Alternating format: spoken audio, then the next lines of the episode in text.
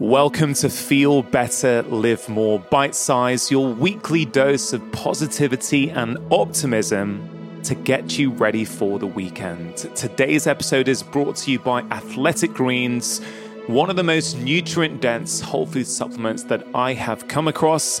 It contains vitamins, minerals, prebiotics, probiotics, digestive enzymes, and I myself take it regularly go to athleticgreens.com forward slash live more to find out more and to access a very special offer for listeners of my podcast.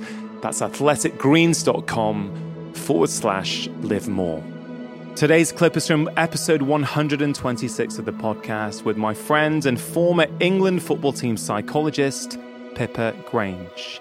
Now, Pippa believes that most of us are performing at life rather than truly living life. And in this clip, she explains why we should stop holding back, put fear aside, and allow ourselves to live the life that we want to live.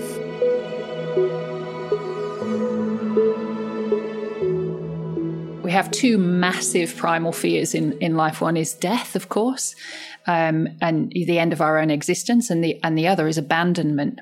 And in our contemporary lives, the way that that plays out for us now is I'm not going to be good enough. Not that I'm actually going to be abandoned, but I'm not going to be good enough. I might be outcast socially. I might be rejected in some way. Um, and that's a, a chronic background noise, a chronic background fear that I think is so pervasive in our lives. There's a poverty in uniformity. So when we try and make everybody um, cookie cutter the same when we have this sort of central idea of what good looks like or what enough looks like and everybody's moving to that middle ground i think it's just it strips us of the richness of of our humanness of our, of everything that we are of the um the spirit in a way, you know. And for me, when we just try and conform to one archetype, one way of being, what a loss because we have to trim off all these slightly untidy edges that are where all the gorgeousness is yeah. in people. And and I think that's such a shame. But I think maybe more importantly is um, how free we feel to share opinions to um, put our views out there, to um, express what we care about and not have to trim it, tidy it up, hold back so much. That's really where the pain is for, and the loneliness, I think, for a lot of people. Because the more you hold back from what you really feel, the more you're performing your life, not living it. And that's a problem.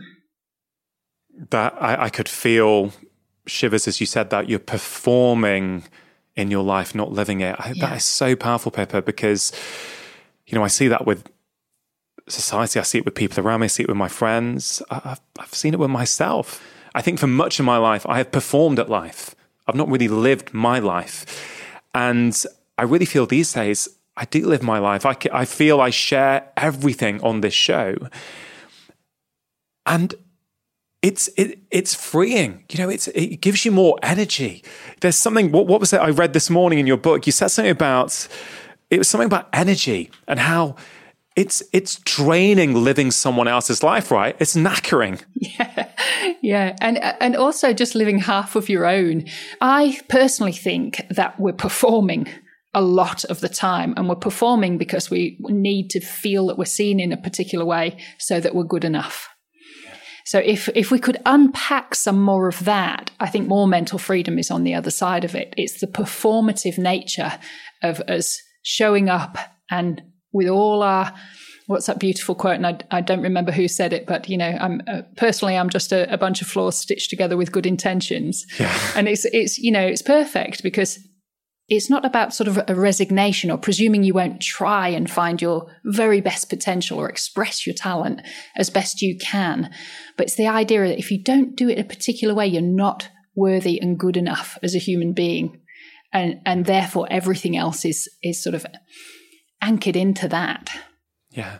I, I, I'll be honest with you, I can't shake this, this, this idea that you mentioned. Are you performing out life? Or are you living life? I think I think it's so powerful. I I, th- I, I again, I can't imagine that won't have an impact on every single person listening or watching this right now. I'd ask everyone to just ask themselves Are you performing at life or are you living your life? Mm-hmm.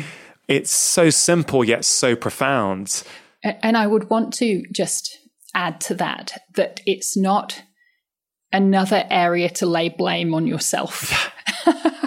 you know, because we all do it. The whole conversation, the whole compassionate conversation I'm hoping to have is like, okay, where's the dial down button? How do I turn this down? We all do it. It springs up. How do I turn it down again? You know, and how do I let go? Sometimes we feel like we've got to add something. Most of the time, this stuff is just letting go. It's like yeah. uncurling your hands yeah. um, and letting go of some stuff, trusting yourself a bit more, um, being brave in that way rather than um, another level of perfectionism that you have to achieve. You talk about relationships um, and how relationships are really fundamental to, I guess, our overall well being. Why do you think relationships are so important? Why have relationships sort of become fragmented in the way we live these days? And what can we do about it? I think relationships are the point. you know, they're, they're not just important, they're the point. You know we've we've talked ourselves into this idea that we're all separately as if we're walking next to each other but we're all separately on this you know big journey to achievement and out, outcomes um, collectively you know if it's convenient. Um, and sometimes we might even link arms but we've forgotten that the point the joy the very um, raison d'etre that, the the the thing that we're here for is each other is to connect that's where all the joy is. You know, if if you um, win the World Cup and there's nobody in the stadium, how does that feel? Or nobody's tuned in. You know, it's the shared joy of our journeys that is the point. Yeah, I think it's really interesting that we we have almost like confined our ideas about intimacy to our one relationship, you know, or to our, you know, um, to the sexual realm, rather than it be like for me, intimacy is about can I can I just show up as me and be real and be close to you. Can yeah. I connect? Right? Um, that's intimacy. This is an intimate conversation. Yeah because we're, we're talking in real terms about who we are and what we care about and we're exposed, right? Yeah. But that is the juice of life. That is where the richness and zest is when we can actually connect like that because you can't be intimate and performative.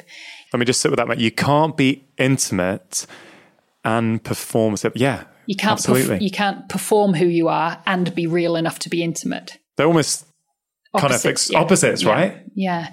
So, you know, for me, the more we can um, actually say about who we are and what we care about, the more we can sort of just expose, okay, this this is it. Yeah. How do people listening to this who go, okay, I want a bit more intimacy in my life, how do they start going about getting it?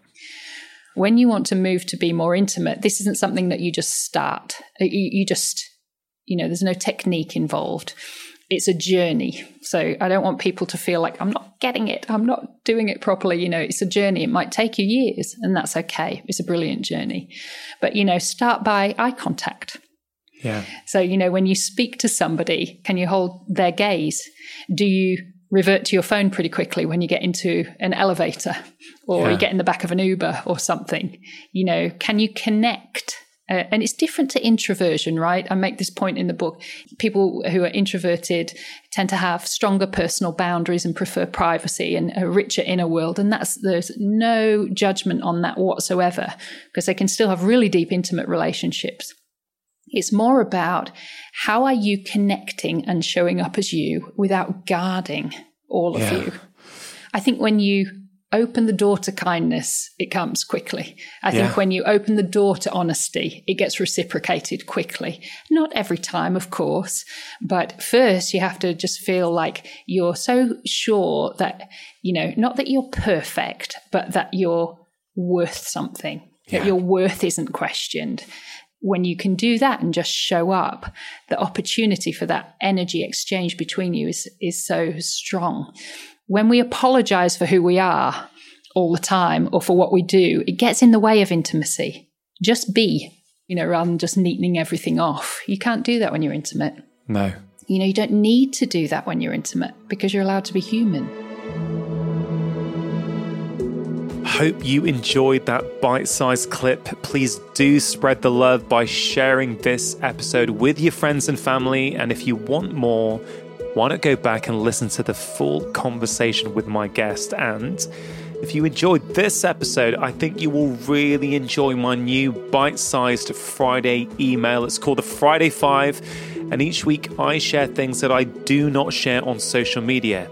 It contains five short doses of positivity, articles or books that I'm reading, quotes that I'm thinking about, exciting research I've come across, and so much more.